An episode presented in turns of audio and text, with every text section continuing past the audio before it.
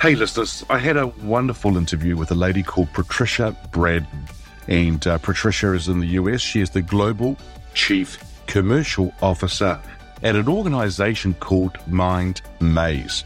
And what they do is they're a global pioneer in the development of neurotechnology and digital therapeutics. Now, Patricia's got over 25 years of experience in various executive roles and is a great person. And we had a really, really cool conversation. In some areas that we covered off is that, you know, leadership is being powerfully quiet. She also talked about making bold decisions to maybe take a different path, embracing change, and don't be afraid of it. And then we also had a really good discussion around what employees are expecting from leaders today. All right, listeners, let's have a listen to the interview.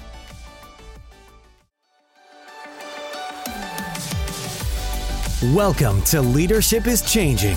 Each week, we and our guests provide information and insights through exploring leading change. This is taking your leadership to another level by finding the balance between executive excellence and personal well-being through stories that inspire real change. It's time to adapt in our fast-moving world when leadership is changing with your host, Dennis Giannoutsos. Hey listeners, welcome to another wonderful episode of the Leadership is Changing podcast, and I have a wonderful guest with me today. Her name is Patricia Bradley. Patricia, a massive welcome to you. Thank you. I'm excited to be here. Now, whereabouts in the world are you today? So I live right outside of New York City in central New Jersey. Although, if you ask me a question, I always tell people I'm a New Yorker, because once you're born there, grow up there, I'm just a New Yorker living in the suburbs. Ah, that's cool. Very, very cool. Well, you're in New York. I'm in New Zealand. And so we've got the news, New York, New Zealand. We've got Lofus here and we're underway. And so you are the Global Chief Commercial Officer at MindMaze. What I'd like you to do is just tell our listeners a little bit about that organization, what you do, but also is there anything about your background you might like to share with us? So my background is very eclectic. And, you know, I think anybody's journey, if you sometimes just go with the flow, it can be a little eclectic. So I am the only person in my family to go to college. So I went to college, State University in New York. It was not on anybody's blueprint. My parents never even thought about college. My two brothers didn't go to college. But I was bound and determined. So I went to one of the state universities in New York because really that's all I could afford. So I went there to undergraduate school, studied economics, came home, and decided, you know, that I was going to try my spin at Wall Street, because anybody who grows up in New York City stares at the big city, thinks that they want to be in finance. I did actually go work on Wall Street, down Water Street to be specific, but worked down there for one of the large financial firms. And then I realized that it was very difficult. I didn't have the right connections, family connections, to make it at that time. Because this is many years ago, and it was a different structured industry at that point in time. And so I decided I was going to have to be different. I had the luck of having a friend who was a couple years older than me, who made a suggestion that I apply to UPS's management training program, which is United Parcel Service is a global company. They're in transportation and logistics. She said the only thing was I was going to have to drive a truck in New York City as part of their management training program. And was I going to be okay with that? And I was young and stupid. And I said, sure, no problem. I will do that, which I did. So I left Wall Street. I was at Lehman Brothers at the time. I left there. And really it was, you know, you have to decide at some point, even when you're young, if they don't let you follow the path that you want to take, you have to make that bold decision to take a different path. And no matter what, you don't know what that's going to be. I just decided that no matter what, nobody would look at me the same if I drove a truck in Manhattan, so I was going to roll the dice and do it. I will not say I was a very good driver. I stunk at it. And of course, the UPS, my first day on the job, made me go deliver a package back to my old office, which of course was humiliating. But I did it, smiled and kept going. Did that for a number of years, wound up starting up their logistics business, which was helping people rebuild factories and do plans and all that kind of fun stuff. But the point of that was it was a springboard, and I wound up just rolling the dice again. After that, decided I didn't want to stay in transportation and logistics, so I went to work in pharmaceuticals. selling because I had worked as a pharmacy tech during the summers. Was not a pharmacist, just figured I knew enough and was not afraid. So I did that. Then I applied to grad school and actually had to find a job that was going to let me take classes during the week. So I wound up getting into startups, and startups are wild. I worked in AI for cancer detection before it was even a thing, before clouds existed and all of that. And it was using neural nets to detect abnormal cells in a way that the human eye could not detect them. And it was so much fun, but you went through the IPO process and success and failures and acquisitions and all of that. I decided then I needed some stability in my life. And I wound up going back into pharmaceuticals for a company called Novo Nordisk, and actually then spent 18 years at Novo Nordisk working my way through that. Came in as a regional director, running a team, and then just worked my way up through different parts of that commercial organization in all aspects of healthcare and biotech and pharmaceuticals. So having led sales teams, small teams, then bigger teams, then bigger teams, then pitching new businesses to the company, being shocked when they gave me money to start it up. I got $18 million seed money for them to start a new business unit within the company, and wound up with the whole kit and caboodle with a sales team, a field force, an operations team, a marketing team. But then, got the bump like many people did in a company when a CEO changes, got bumped out with the old regime. And then I had to start all over again and figure out what I wanted to be. And then I decided that no matter what, I was not going to do the same thing again. So I worked with boards in kind of the executive search arena for helping people set up boards and other high-level things, because I knew a lot about executive leaders at that point in time. Mm. And then I got pulled back into digital health through somebody I knew who thought I would be a perfect fit for a new digital healthcare company that needed to understand how pharma companies were organized. And I knew that, quite frankly, I didn't know anything about digital health. I was not an expert, but I was an expert at the inside workings of a pharma and biotech company.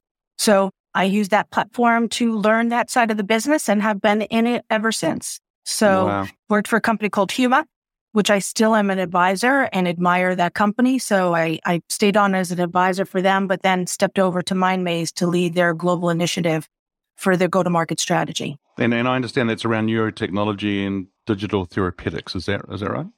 Yeah, it's really about unlocking the brain's potential to repair, to restore itself, and to maximize performance, whether that be a patient who has a stroke, who has an incident, and you help the body repair itself, and then also try to maximize that performance of that patient. But it can be used on anything from patients to athletes. So we do things with stroke patients, Parkinson's, MS, and also we work with Formula One racers.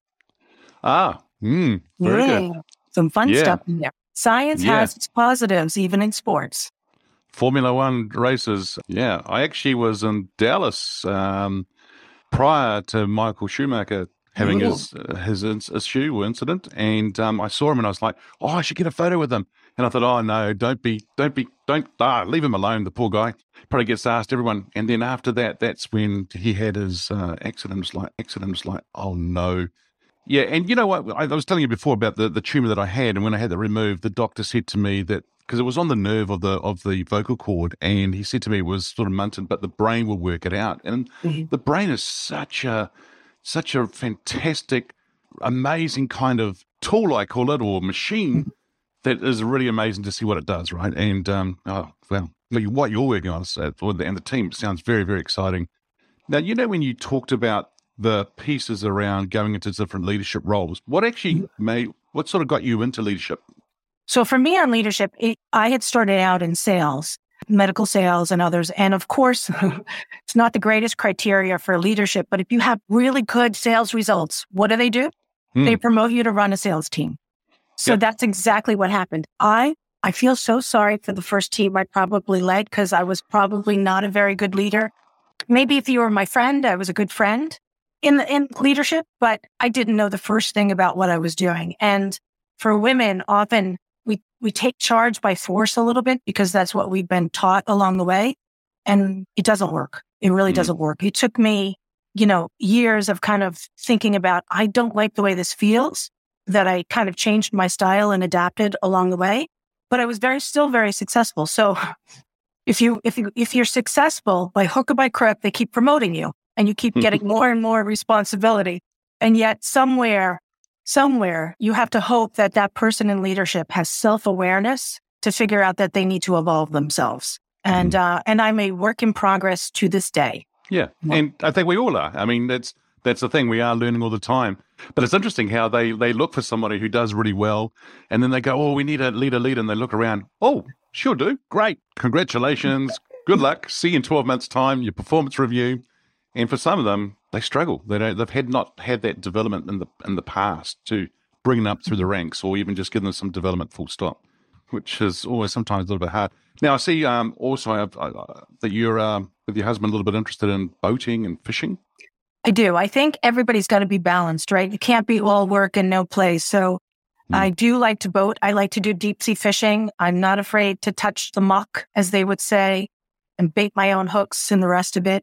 So I do everything from like small fishing for fluke, flounder, to love to go out shark fishing and you name it. I'll do a little bit of everything. Well, you need to come to New Zealand. It's just the land where there's so much fishing around here. You need to come one day. I do. I can't wait to come to New Zealand. I look forward to it. We need to do some clinical trials there so I can go with the company too and help. I know you had your borders locked for a long point in time, but now things are opening up and I can travel again. Yeah, you and my wife would have a great conversation because she's been doing master studies around neuroscience and with leaders as well and how all that works too. So you two would have a good chat about that. Now, the question I've got here for you is, now this person could be alive or from history. Who's your favorite leader and why?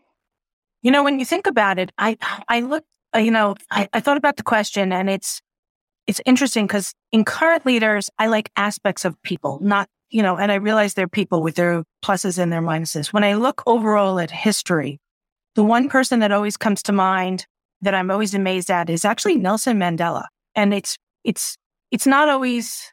I mean, he's just got grit and perseverance, but he's got this grace about him that I would aspire to have that level of grace in myself, which as a New Yorker, I don't. I can be a bit of a, you know, funny around the edges, let's just say. And yet he always was poised and had grace. And you looked up to him that he was just almost seemed larger than life. And it's very fun to watch that you can only aspire to be that graceful as a leader, but yet have the impact that he had. Oh, that's brilliant. Yeah, wonderful leader.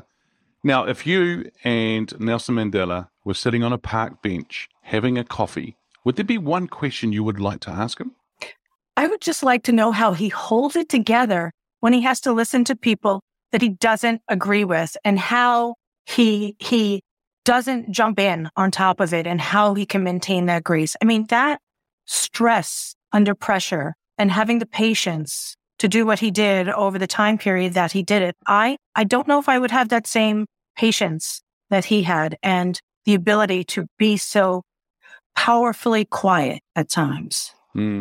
That's powerful what you've just said there, actually, powerfully quiet. And I think that there is leaders who thump the desk, do all sorts of things, but being powerfully quiet is a beautiful thing. And it's a strength that is not easy for a lot of people. I mean, I thought he would have been really bitter when he came out of prison and of course, for everything that happened. But as you're saying, no, he was totally the opposite. It was that grace and as he led in quiet, but just pushed and kept on going. And the perseverance is really, really important. I think that's also led to things I've seen recently about positivity, like leaders. Currently, leaders are successful when they can look at the positive in things. And it made me reflect a little bit on myself because I'm a glass half full trying to find, I forget the pain and I forget the pain points because everybody always dwells on the negative. And I'm like, oh, I seem to put it out of my mind, maybe because I just don't want to be in an unhappy place. So it could be personal protection a little bit for my own mood, but I like to try to say, okay, so that's what it was. What am I going to do? And I just want to move forward. And then I forget it. So everybody's like, write a book. I'm like, about what? You know, I don't want to dwell on negative stuff. No. So when are you going to write the book? I'm never going to write the book. Oh, okay. I'm never going to write it. I would need somebody following me around with Instagram and a recorder and catch half the stuff because I will remember the good stuff and the fun. I'm going to remember the moments we laughed and things that we enjoyed doing and the tough, hard lessons. I think it's like, I look at everything as kind of continuous quality improvement and skunk works. It's like, you just don't get mad at the mistakes you make. Just figure out your next step and move forward and just keep moving forward and don't dwell on the past. I give you one day to beat yourself up, then move on. Yeah, that's good. Very good. Yeah, it's a good way of putting it. And I think that, however, we should look at the past possibly quickly, part of that one day, and reflect on what actually happened and learn from it. And if we learn from it, cool. Then it's been really important that we've gone through that journey. But when we're in the middle of it, sometimes it's hard to do that, right? We're just trying to get through the day and trying to cope for sure. Now, the title of the show is called Leadership is Changing. When I say that title or that statement, Patricia, what does that mean to you? For me now, it definitely, I think about the current environment and working remotely all across the globe and people being in their homes and their personal lives intertwined into what they do because you are in your home so much. And you can't, like I used to lead when I was at Novo Nordisk, I was in a building with an office and people would visit you all the time. And now you have to impact and influence people that you're doing it through this type of forum and you're on conference calls. But yet you have to maintain still personal bonds with people. And how hard is that? And the demands of what people want. Talent nowadays is not going to compromise on wanting some kind of a balance that works for them. And I can't define what that is for them. When I look at it, you have to think differently. I spend my whole day on Zoom or Microsoft Teams or Google Meets or something like that now. It's all there. And people used to say, well, I want work-life balance and we have to maintain certain hours and I don't want this spilling into my personal life. I don't see any way to get away from it. But I'm also at the point where I embrace the fact that you're going to know things about me that maybe you didn't get to see previously. And I'm open to knowing more about you, you know, in that process too. So it's a different way to work. Candidates are requiring different things from their employer, and it's got to be a respectful place. We're going to talk about what candidates and employees are looking for in a minute as well when we talk about or ask that question. But yeah, you're right. I mean, it's interesting how it is. And sitting down, or even if you're at a standing desk maybe, but also just being online all the time, it almost feels like you're a TV presenter at times and you're sort of, you know, in there and makeup, come in and sort me out a bit. But it is what it is. And we're just having to be doing that all the time. When you went into the pandemic side of things and lockdowns, what was it like for you and the team to go through that whole period of transitioning from work in the office or out in the field to working at home? I think, well, one, I have watched many leaders who were never comfortable with people working from home. And, you know, there's the old school. So I worked in outside sales for a long period of time. So I got comfortable with working remotely, right? Because when you have sales forces, like in pharma, you have sales forces all across a country. They're not going to an office every day. So I was more comfortable with it. But leadership, my peers, would also be like, oh, they're not in the office. They're not working if they're not in the office. And then yet the pandemic hit. So I think I was fortunate that I had already been through that type of a working environment in my younger years as a leader, but I watched people change and get more comfortable with working from home and realize you're getting way more productivity out of people. You're getting more hours out of them. And then we have to be careful to not take advantage of that, because I think during the pandemic, some companies did take advantage of it. But these same people who, some of them, I worked for them at times. You know, and I would want that Friday to work from home so I wouldn't have to have the 2-hour commute so I could actually enjoy a little bit more of my Friday night with my family and not be exhausted. Now, those people will never go back to a full week in an office. Never. And I smile because I'm like, it took a pandemic to evolve some of us. But at least now, maybe we can have a richer balance in things and realize there's not one way to get there. And that it can be different things for different people. And maybe some people still need to be in an office because that's what works for them and how they feel engaged. But it's a different world. And I actually am really happy that there's much more balance to not being structured to one building and that one building defines your success. And now you got to find meaning in a few other things. So it brings other issues, let's say.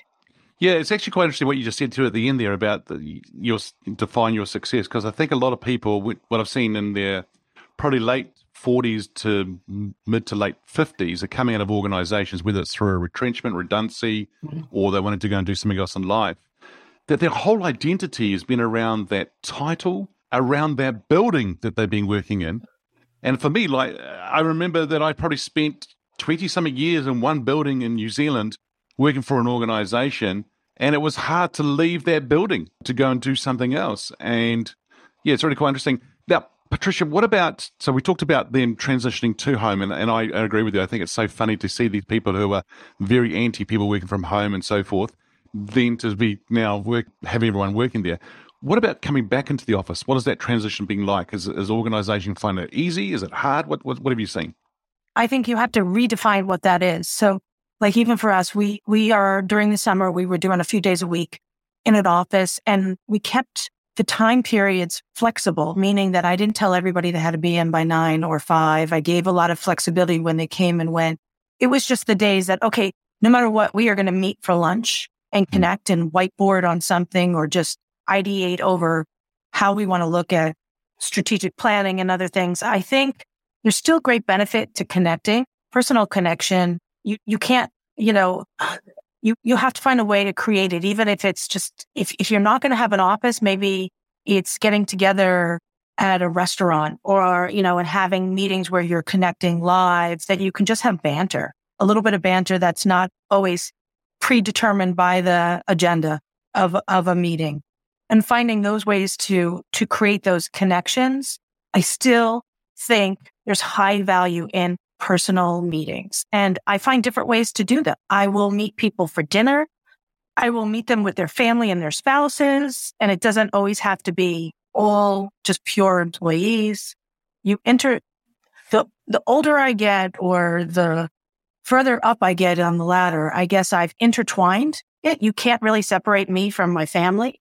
They're all in it, and it's combined. I was interviewing somebody for an admin position, and I said, look, you can, if you want to work 7 to 3, I'm okay with you working to 7 to 3.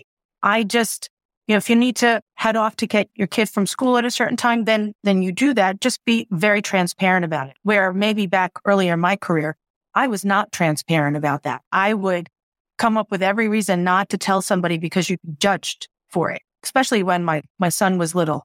You had to pretend like you didn't even have a kid. God forbid they should think that interfered with your performance, that you had responsibilities. And yet I would so resent when they would not consider that part of my life, because I know I can't, I have to leave by 5 o'clock. I have to pick him up. He's in daycare. Nobody else is going to do it. And then you'd have bosses be like, no, you have to stay. We have this, this new certain emergency would come up that has to be handled that night. Well, your lack of planning is not my emergency, and it's just being open and different and letting people have significant flexibility, but still occasionally coming to an office or somewhere, even if it's a rent a space to me and collect and connect as a cohesive team. I think building collaborative teams, nothing works better than working together on a project. And that means sometimes it's good to get together live. Yep. And I think leaders forget the fact that there are families involved all the time. The family's actually giving up mum and dad to go and do things and work at the company. Don't get me wrong, they get paid and the whole family get to live and mortgages and all that, so it's just that community side of things as well. But we do have to remember the human element to it and that there are families behind a successful leader in an organization. Yeah, it's so it's actually the pandemic has really, really pushed that to happen more. Well, they pop up now in all the videos, right? You'll see the kids walking past. Yeah. I mean, even at my level, I don't have a dedicated office 100%. I have a corner of a room that's also a multitask room. So, I laugh. My son has been well-trained to know when I'm in a conference call, when the door's shut, I'm in a conference call. Don't just pop in and make a ton of noise without it. But does he pop in from time to time? Of course he does. Mm. You can't stop that. Now he's away at college, so he's not popping in at the moment, but people do pop in, or the UPS man is ringing my doorbell for his signature and I got to run down. I mean, I actually find all that kind of funny now. You just got to enjoy the craziness that can happen. Or a podcast comes and the landscaper decides to cut my grass and it's going to be noisy for the next 20 minutes. Yep. I've had that before. And the guest is apologizing. I'm like, relax. It's all good. It's no problem at all. And then the other one is, do you remember several years ago, probably not too long ago, there was that guy on the BBC being interviewed or CNN maybe, And then the kids would come in the background and he was trying to push them away. And then the babysitter comes flying into the room and she's trying to grab them. That's just gone out the window with the pandemic. People didn't care. It was just, it was different. But don't you think it's lightened us up a bit that we kind of now will just say, like, look who's here in my background. And then you embrace it a little bit more and people realize there's more to you. And I think being human is critical for any leader to show their human side and for people to understand you've got the same life challenges that anybody else has. Absolutely. Yeah. Now, life is getting faster, whether it's business, data, technology, social, the whole lot. It's just getting faster and faster all the time. What makes a leader successful in today's fast-paced, ever-changing world? What's your thoughts on that? Well, I do think you have to embrace change and not be afraid of it. Too many people want to do things the way they did it in the past, or they're afraid of new technologies. I think you've got to challenge yourself to always be learning. I think agility as a learner. I mean, look, I didn't know what I know what tech is, but I was no techie. I was not a programmer. That's not my area. Do I know what Kubernetes are now and all kinds of other stuff about stacking data? Yeah, actually I do. Did I have to Google it and watch the YouTube video a few times on it? Yeah, I watched the same one a few times because then it would create another word I never heard of and I'd have to go back and look that up. And then the more you get into it, you understand more and more.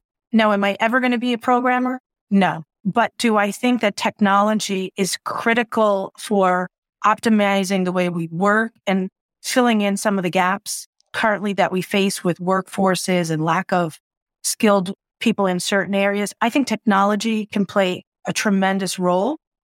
And we all have to embrace things. I mean, look, you've got grandmas using Facebook in ways they didn't before and others. And then there's some people who will never touch it. And I think as leaders, we have to be willing to always touch things, even if we don't know what we're doing. And then laugh at, let younger people teach you, like make sure that you're embracing all generations because there's a lot to learn no matter where somebody is in their career. Yeah, we used to, in HP days, we used to have a VP, SVP being mentoring the graduates.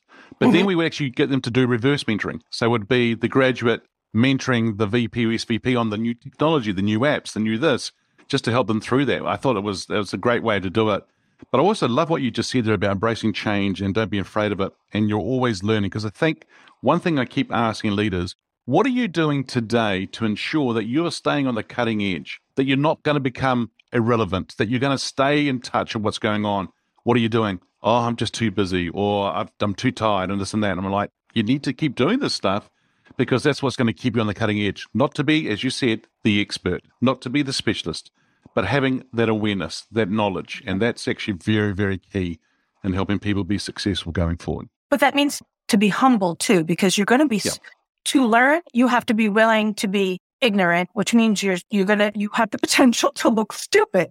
So You can't be afraid of it. You have to kind of find the humor in it. And it, again, it just adds that other facet to being a person, that you just can't know everything. Because really, who likes perfect? Nobody wants a perfect. They're no fun to be around. We've all met the person who tries to be so perfect and you're like, you're just not fun at a party. Where you need the person who's got a little bit more of that, willing to make fun of yourself a little bit in the process. And not try to project this perfect image. I do not claim to be a great leader. All I claim to be is a person who's willing to keep trying to get better and better. That's all I ever claimed. Sometimes I'm better than others, and sometimes I'm not. No, and that's all good.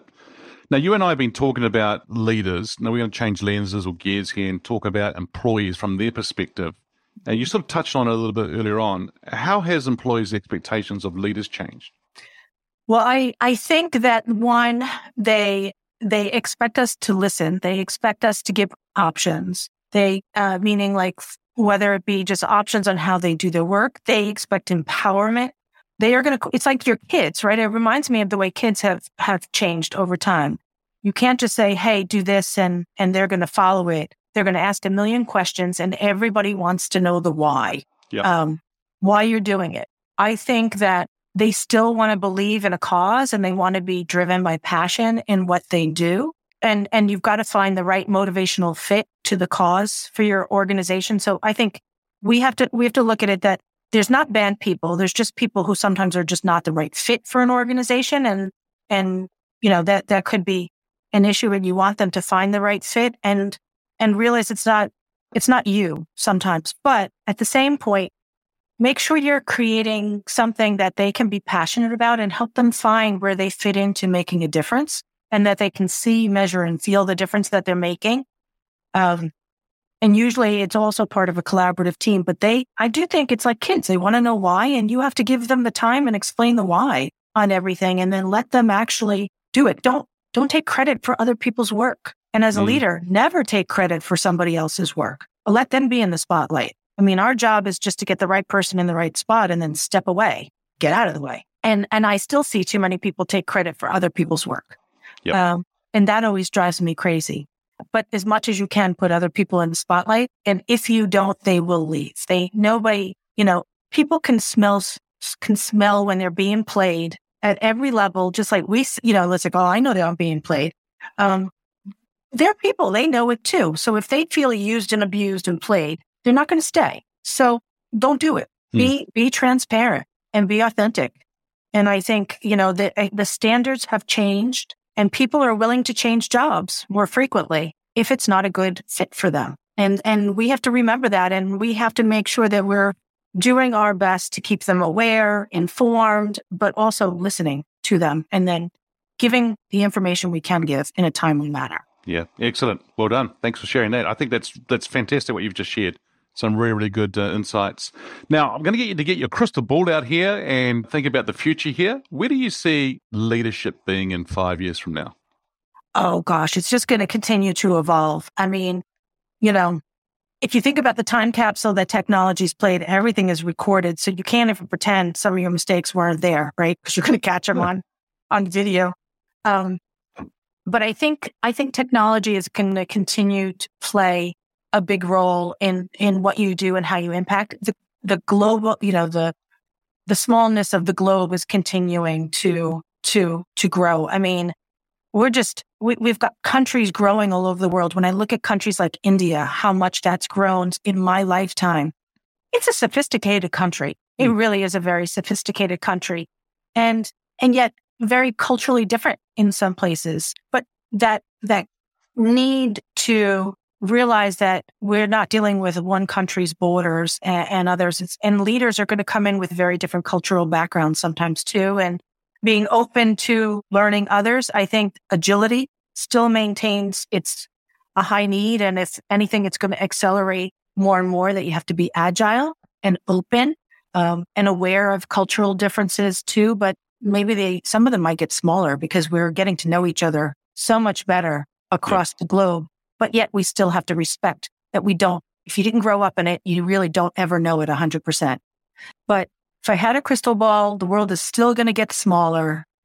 We're still going to have lots of nothing stays within your borders. So you're not a success by being a success in the US or the UK or Germany. You're going to be a success because you're a global success.